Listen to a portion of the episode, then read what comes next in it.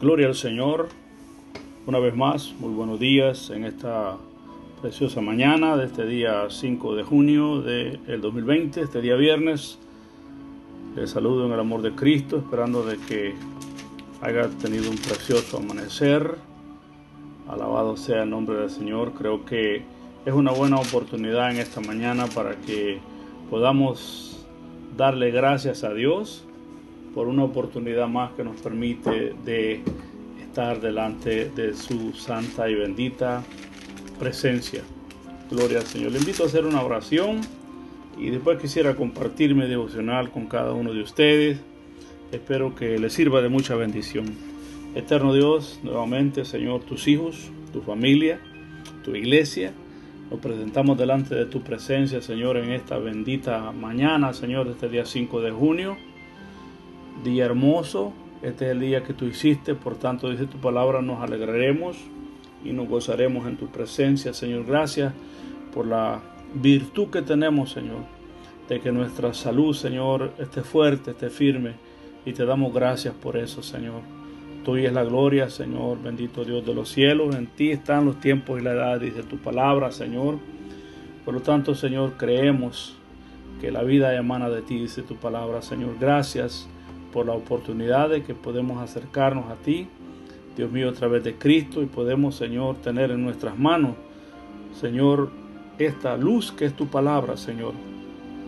Y gracias por tu Espíritu Santo, que es el que, Dios mío, Señor, nos ilumina, nos guía y nos revela tu palabra, Señor. En el nombre de Jesús te pido que bendigas más este consejo que voy a compartir con tu amada iglesia y con hermanos, Señor. Dios mío, Padre Santo, te suplico, Señor, que sea de bendición para sus vidas. En el nombre de Jesús, Señor, gracias te damos, Señor. Amén, amén.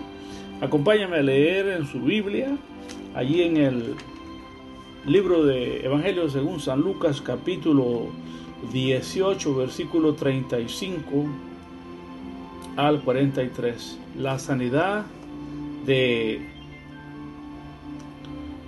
un ciego. Dice la palabra del Señor, llamado Bartimeo. Dice la Biblia: aconteció que acercándose Jesús a Jericó, un ciego estaba sentado junto al camino, mendigando. Y al oír a la multitud que pasaba, preguntó qué era aquello.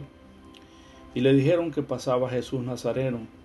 Entonces dio voces diciendo: Jesús, hijo de David, ten misericordia de mí. Y los que iban delante de él les reprendían para que callase, pero él clamaba mucho más: Hijo de David, ten misericordia de mí. Jesús entonces, deteniéndose, mandó traerle a su presencia, y cuando llegó le preguntó diciendo: ¿qué quieres que te haga? Y él dijo: Señor, que reciba la vista. Jesús le dijo: recíbela, tu fe te ha salvado. Y luego vio y le seguía glorificando a Dios, y todo el pueblo, cuando vio aquello, dio alabanzas a Dios. Amados hermanos, verdaderamente, si hay algo que conmueve a Dios, es la fe de uno de sus hijos. Esa fe, amados hermanos, que vence los obstáculos. Esa fe que no conoce derrota. Es bien interesante si nosotros ubicamos esta, este lugar donde se encontraba este ciego. Dice que este ciego se encontraba en esta ciudad llamada Jericó. Si usted ha leído la Biblia, cuando Josué toma esta ciudad en el Antiguo Testamento, Josué maldijo esta ciudad. Entonces esta ciudad estaba bajo maldición. Josué la maldijo esta ciudad cuando los muros de Jericó fueron derribados y la ciudad fue tomada. Así que este hombre estaba ahí. Este hombre vivía en esa ciudad y vivía en un estado bastante difícil. Pues era ciego y era pobre este hombre, porque dice la palabra que allí estaba mendigando, mendigando. Hay ciegos pues que tienen eh, la virtud de que son ciegos, pero son de, son de dinero, son gente de dinero. Pero este ciego a pesar de que era ciego, era pobre, o sea que tenía dos problemas. Pero tenía un tercer problema, este ciego estaba ciego, este, este ciego estaba pobre y este ciego estaba perdido, porque Cristo le dice, tu fe te ha salvado. Cristo no solamente ve realmente la sanidad física de este hombre, sino que este hombre también estaba perdido. Todos estos tres estados tenía este hombre. ¿Qué podemos necesitar, amados hermanos, para poder detener la mano de Dios y que Dios haga un milagro en nuestras vidas? Primero, lo que yo veo aquí, amados hermanos, que es que necesitamos ser más sensibles a la presencia de Dios.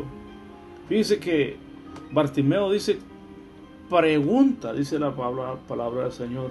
Dice que Bartimeo, en el verso treinta y seis, dice, preguntó qué era aquello.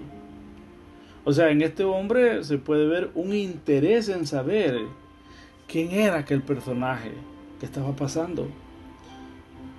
Bartimeo se interesó tanto en Jesús que dejó sus quehaceres. Dice que cuando escuchó que era Jesús, dice que eh, dio voces diciendo, Jesús, hijo de David. En los otros uh, eh, pasajes, en Mateo capítulo veinte, verso veintinueve al treinta y cuatro, en Marcos diez, cuarenta y seis, dice que este hombre arrojó su capa. Era algo que identificaba a los pordioseros de aquel entonces, que eran pordioseros, eran mendigos. Este hombre, hermano, fíjese que se interesó tanto por Jesús que dejó sus quehaceres. Probablemente, quizás en el momento, quizás dejó a alguien que le podía dar limosna, pero a él le interesó más la presencia de Cristo que alguna limosna que le podían dar. Hasta se le olvidó que era ciego, porque dice que dice la palabra que él dio voces diciendo, Jesús, hijo de David. En otro, en otro escrito dice que empezó a seguir a Jesús, aún a ciegas. Empezó a seguir a Jesús. Es que, amados hermanos, hay una hermosa verdad en el Salmo dieciséis, once, recalcando acerca de esto que les estoy hablando. Y esta verdad del Salmo dieciséis, once es bien interesante porque dice de la siguiente manera este Salmo dieciséis, once. Vea lo que dice en el Salmo dieciséis, once. Dice la Biblia, me mostrará la senda de la vida, en tu presencia hay plenitud de gozo. En tu presencia hay plenitud de gozo, delicias a tu diestra para siempre. Verdaderamente, cuando la presencia de Dios llena la vida de un ser humano, esta persona en la presencia de Dios se olvida que está enfermo, se olvida que no tiene dinero, se olvida de todo. ¿Por qué? Porque en su presencia hay plenitud de gozo. Necesitamos entonces interesarnos más en la presencia de Cristo. Lo segundo, necesitamos fe. Dice que Bartimeo expresa públicamente y a todo pulmón le dice, Jesús, hijo de David. Ahora, en esta confesión que Bartimeo hace, hay algo importante, porque si nos damos cuenta, en esta multitud que venía con Cristo, el único que le dice a Cristo, Jesús, hijo de David, es Bartimeo. ¿Qué está sucediendo cuando Bartimeo le expresa a Jesús, Jesús, hijo de David? Bartimeo le está otorgando a Cristo un título mesiánico. O sea que lo que Bartimeo está declarando aquí, le está diciendo literalmente a Cristo, yo sé que tú eres el Mesías prometido. Yo sé que tú eres el cumplimiento de lo que hablaron nuestros padres, los profetas. Yo sé que tú eres Emmanuel, Dios con nosotros, etcétera, etcétera. Esto encerraba esa confesión que Bartimeo le estuvo haciendo. Y eso fue lo que detuvo a Cristo. Eso fue lo que detuvo a Cristo. Yo creo que hoy día necesitamos creer en lo que Dios dice que Él puede hacer. Necesitamos creer. Bartimeo le estaba diciendo, yo sé que tú eres Dios. Si Él dice que Él es nuestro sanador, pues necesitamos creer que Él puede sanarnos. Si Él dice que Él, Él es nuestro proveedor, pues necesitamos creer que Él es nuestro proveedor. Puede decir amén a eso. Me gustó una declaración que decía un pastor, y el pastor decía: si Dios lo dice, yo lo creo, y si yo lo creo, Dios lo hace. Oiga bien, si Dios lo dijo, yo lo creo, y si yo lo creo, Dios lo hace. ¿Pudiera decir esta expresión conmigo? Si Dios lo dijo, yo lo creo, y si yo lo creo, Dios lo hace. ¿Puede repetirlo conmigo de nuevo? Si Dios lo dijo, yo lo creo, y si yo lo creo, Dios lo hace. Mire, los gritos de Bartimeo no eran gritos alocados y sin sentidos, eran gritos cargados de fe, eran gritos que estaban seguros que ese que pasaba por ahí podía sacarlo de su miseria. Y fue esto lo que cautó la, la, la atención de Cristo. Mire, si hay algo que puede captar la atención de Dios, es un corazón lleno de fe en Él y en su palabra. Dios escuchó no solamente los gritos de Bartimeo. Dios ya había escuchado los gritos de la mujer cirofenicia, aquella mujer que daba gritos porque su hija estaba siendo atormentada por un demonio. Dios, Cristo mismo, ya había escuchado el clamor de Jairo por su hija, que prácticamente estaba agonizando. Cuando él dejó a su hija, esa hija estaba agonizando. Y usted ha leído la palabra del Señor. Cuando él llega, le dicen, cuando está cerca de Cristo, le dicen a Jairo: ¿sabes qué? Ya no moleste más al maestro, tu hija ha muerto. Pero Cristo valora la fe de Jairo. No temas, cree solamente. Eso es lo que Dios te dice hoy día, a ti y a mí, en los problemas que estás pasando. Quizás ya es lo último. Le dijeron a Jairo: tu hija ha muerto, o sea, ya no hay más que hacer. Cristo le dice: no temas, cree solamente. Quizás piensas que ya no hay más que hacer en tu situación. Dios te dice: no temas, no tengas miedo, cree solamente. Al que cree, todo le es posible. Cristo ya había escuchado el clamor también de Jairo. Dios ya había escuchado el clamor de Ana, la madre de Samuel, pidiendo un hijo. Entonces necesitamos ser más sensibles a la presencia de Dios. Necesitamos fe. La Biblia dice que el que se acerca a Dios tiene que creerle que le hay. Y al que cree, todo lo es posible. Número tres, necesitamos vencer obstáculos. Dice la palabra del Señor, vea lo que dice la palabra del Señor: y los que iban, verso treinta y nueve, y los que iban delante les reprendían para que callase. Pero él clamaba mucho más: Hijo de David, ten misericordia de mí. Para ver un milagro de Dios, no solamente necesitamos ser más sensibles a la presencia de Dios, no solamente necesitamos fe, sino que también vamos a necesitar vencer obstáculos. Escuche, la fe siempre enfrentará obstáculos. Ahora se podrá dar cuenta usted diciendo: pero ¿por qué tengo tantos problemas? Porque el carro se me arruinó, porque mi hija se enfermó, porque esto y porque lo otro, porque la fe siempre va a enfrentar obstáculos. Y eso es así. Si usted lee la palabra del Señor, todos los santos del Antiguo Testamento, su fe fue probada. El primer hombre, llamado el padre de la fe, la fe de este hombre fue probada. Dios le dijo: vete de tu tierra y de tu parentela a la tierra que te mostraré. No le dice en el capítulo doce de Génesis, no le dice la tierra que te voy a dar, le dice a la tierra que te mostraré. Y dice la Biblia en Hebreo que Abraham salió sin saber a dónde iba, pero sabía a quién seguía. Así que los cristianos no somos personas que andamos sin cantimplora en el desierto, no andamos sin brújula en alta mar. Andamos la presencia de Dios. Pero la fe siempre va a enfrentar obstáculos, siempre. Porque ahí es donde vence y triunfa la fe, en medio de los obstáculos. Fíjense que a esta multitud les molestaba los gritos de este hombre.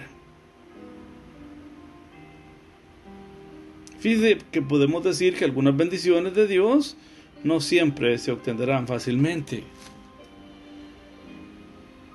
Hay gente que le molesta, le fastidia la manera que usted alaba a Dios. Hay unos que les gusta aplaudir, otros que les gusta gritar, otros que son más callados, pero a veces los que son callados les molesta a aquellos que son bullosos, y los que son bullosos les molesta a los que son callados. No critique a nadie en su forma de alabar a Dios. Cada quien tiene derecho a disfrutar su salvación como él siente. ¿Me está entendiendo? Que muchas personas dicen, esta persona está loca, tanto que grita, y aquel dice, este es mudo, ¿qué pasa? Que no tiene lengua, ¿qué pasó? Que no sé qué, que no tiene el Espíritu Santo, y esto y lo otro. No critique. Acoplémonos para alabar al Señor de la manera que usted sienta hacerlo, menos dormido, por supuesto. Y hay gente que siempre le va, le va a molestar la manera que usted busca a Dios, porque usted mucho ora, le van a decir que es un santurrón, le van a decir que usted se la lleva de muy, mucho, muy espiritual, etcétera, etcétera. Pero mire, algo que sí le puedo decir a través de la palabra del Señor es que allí es donde triunfa la fe, en medio de los obstáculos. A esta gente le molestaban los gritos de este hombre. Puede ser que esos obstáculos sean un periodo de espera que haya en tu vida. Acuérdese que Dios responde la oración de muchas maneras. Muchas veces dice sí, otras veces dice no, otras veces dice espera, otras veces no dice nada. Pero Dios siempre responde. Y puede hacer quizás que en esa petición que tú le estás pidiendo, puede hacer que Él te tenga en la sala de espera. ¿Y a quién le gusta esperar, hermano? Se ha preguntado usted, ¿verdad que a nadie le gusta esperar? Es terrible. Cuando uno va a un médico, bueno, especialmente aquí en estos países, tiene que esperar hasta tres, cuatro horas para ver un médico. En los países nuestros, pues, el servicio de medicina es pagado, pues si usted lo atienden rápido. Pero la espera, amado, no puede ser un periodo de espera. Pueden ser pensamientos negativos, llenos de duda, que vienen a tu vida. Puede hacer eh, ataques dentro del mismo pueblo de Dios, que quiera sembrar desánimo en ti. La Biblia está llena de personas, hermanos, que enfrentaron y lucharon en fe para obtener bendiciones específicas de parte de Dios. Jacob fue uno. Pablo, el rey Ezequías, los diez leprosos. Ellos, hermanos, tuvieron que luchar. Jacob luchó toda la noche, dice la palabra del Señor, hasta que Dios hizo un milagro en su vida. El rey Ezequías, dice la palabra del Señor, que lloró, dice, abundantemente, cuando Dios le mandó la profecía por medio de Isaías que iba a morir. Y Dios le dijo, te añado quince años. Por último, necesitamos buscar al sanador y no tu sanidad. Entienda bien, para un milagro de Dios, necesitamos ser más sensibles a la presencia de Dios. Obviamente que esa sensibilidad te va a vivir, te va a conllevar a vivir una vida íntegra delante de Dios. ¿Necesitamos fe? Claro que sí. Vamos a necesitar fe. Y vamos a necesitar obstáculos. Vamos a necesitar vencer obstáculos. Pero también vamos a necesitar buscar más al sanador y no tu sanidad. Fíjense que Bartimeo se enfocó tanto en buscar a Cristo que hasta se le olvidó lo que físicamente necesitaba. Los que callaban a Bartimeo pensaban que así como les molestaban a ellos los gritos, también a Cristo les molestaba. Pero vemos algo, hermano, que Cristo actúa con más ternura con el ciego y no con aquella gran multitud. Cristo sabía que dentro de aquella gran multitud iba gente falsa.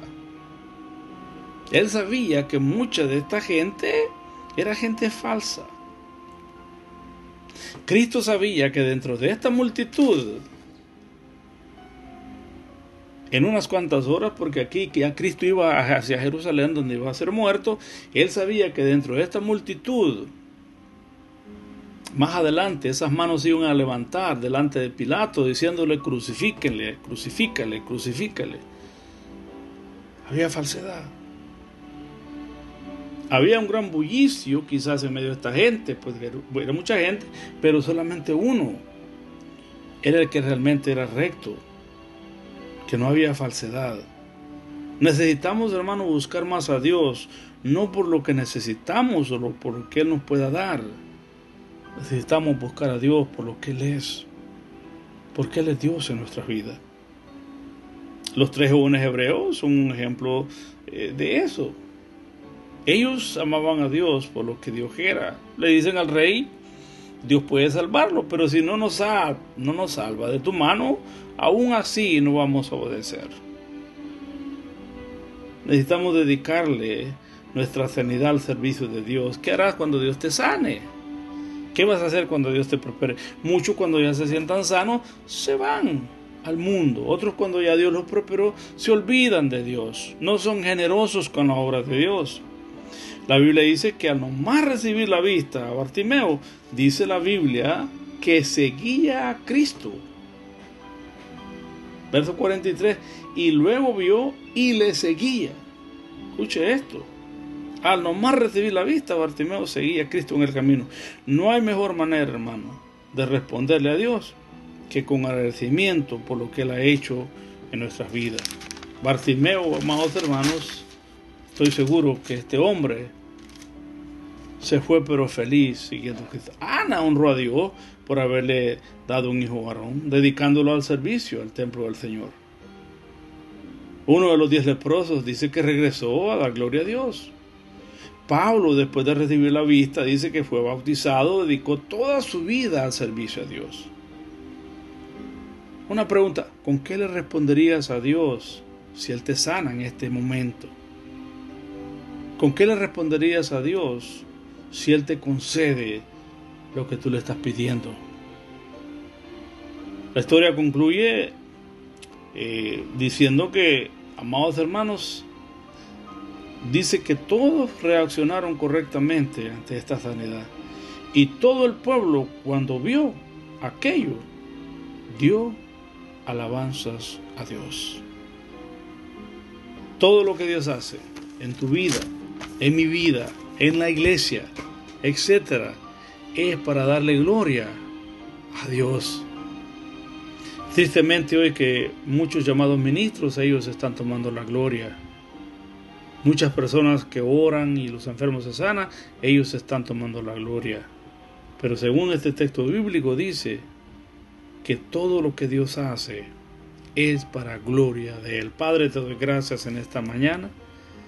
Bendigo tu santo nombre, bendigo tu santa palabra, Señor. Permite, Padre, que esta palabra sea de bendición para mis hermanos. Sea, Señor, de fuerza espiritual para mis hermanos, Señor. Que tengamos más sensibilidad de, hacia tu presencia, que desarrollemos más fe y que entendamos, Señor, que la fe, Señor amado Dios, va a enfrentar obstáculos, Señor de los cielos, Padre Santo. Y bendito Dios, que todo lo que tú nos des, Señor, sea para la gloria tuya, Señor. Podamos dedicártelo solamente a ti, Padre Santo. En el nombre de Jesús oro por aquellos que están enfermos. En esta mañana te suplico un milagro de sanidad, Señor. Aquellos que necesitan sanidad, Señor, completa en sus cuerpos, oro por ellos, Señor. Por aquellos que están pasando por problemas psicosomáticos, Señor, te pido que sanes esas mentes, Dios mío. Esos estados de ánimo, Señor de los cielos, Padre Santo. En el nombre de Jesús, en este momento, Dios mío, Señor, Padre bendito, Dios poderoso, Padre Santo. En el nombre de Jesús de Nazaret, Señor. Padre, Señor, que esa serotonina, Señor, esa sustancia química, Señor, Dios mío. Padre, Señor, que Dios Padre Santo esté encargada, Señor, Dios mío, de tener los, los niveles de ánimo, Señor, en la vida de los seres humanos, Señor, te pido, Señor, de los cielos, Padre, Dios mío, que si se ha alterado esta baja, Señor, Dios mío, Padre, en el nombre de Jesús, esos, Señor, neurotransmisores, Señor, esas neuronas en nuestro cerebro funcionen, Dios mío, Padre Santo, correctamente, Dios mío. En el nombre de Jesús de Nazaret, Señor, te pido sanidad, Señor, mental para mis hermanos y hermanas, Padre. En el nombre de Jesús, Señor, recibe la gloria y la honra, Padre. Que el resto, Señor, Dios mío, este día tu presencia nos llene, Padre, en el nombre de Jesús. Amén, amén, amén. Gloria al Señor, amados hermanos. Dios me les bendiga, mis amadas hermanas también. Dios me les guarde, es mi deseo en Cristo, que esta reflexión sea de bendición para sus vidas. Les doy gracias a Dios y gracias a ustedes por permitirme ser parte de su devocional de este día. Bendiciones, que pasen un día pero bendecidos. En el nombre de Jesús, amén.